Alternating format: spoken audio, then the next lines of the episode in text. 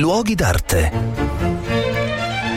Un cordiale saluto da Marco Carminati, sono a Firenze, sono nel Palazzo del Bargello e sono nella cappella del Palazzo del Bargello. Davanti a me ho un affresco molto rovinato, ma c'è un dettaglio che mi appare molto molto familiare. Infatti è uno dei personaggi di profilo che si vedono nel registro inferiore sulla destra, è l'inconfondibile ritratto di Dante Alighieri. La storia di questo affresco è veramente singolare perché Dante Alighieri morì esule, morì a Ravenna, cacciato dai fiorentini, condannato condannato a morte dai fiorentini, non riuscì mai a ritornare in patria, eppure una volta morto i fiorentini cominciarono a elaborare una sorta di nostalgia per aver perso questo grandissimo personaggio. E proprio Giotto, che viene citato da Dante Alighieri nella Divina Commedia, realizza questa cappella, questi affreschi. Questa cappella aveva una funzione singolarissima, era quella dove sostavano i condannati a morte prima dell'esecuzione, quindi avevano davanti a loro la visione dell'inferno, la visione del paradiso e poi le storie storie di Santa Maria Maddalena, la penitente per eccellenza. Ecco, proprio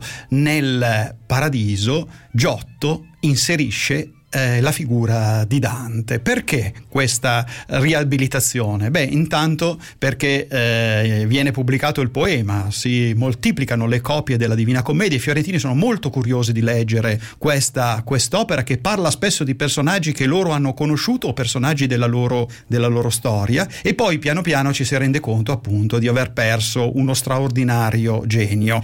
E eh, Giotto che ehm, probabilmente, non lo sappiamo con certezza, conosceva scriveva eh, Dante, volle come sua ultima opera, perché la cappella detta della Maddalena del Bargello è l'ultima opera di Giotto, immortalare questo personaggio proprio in una scena di paradiso, proprio lui che aveva viaggiato nei tre regni dell'aldilà viene immortalato in un ritratto, in un profilo che diventerà il modello del ritratto di Dante per molti e molti secoli.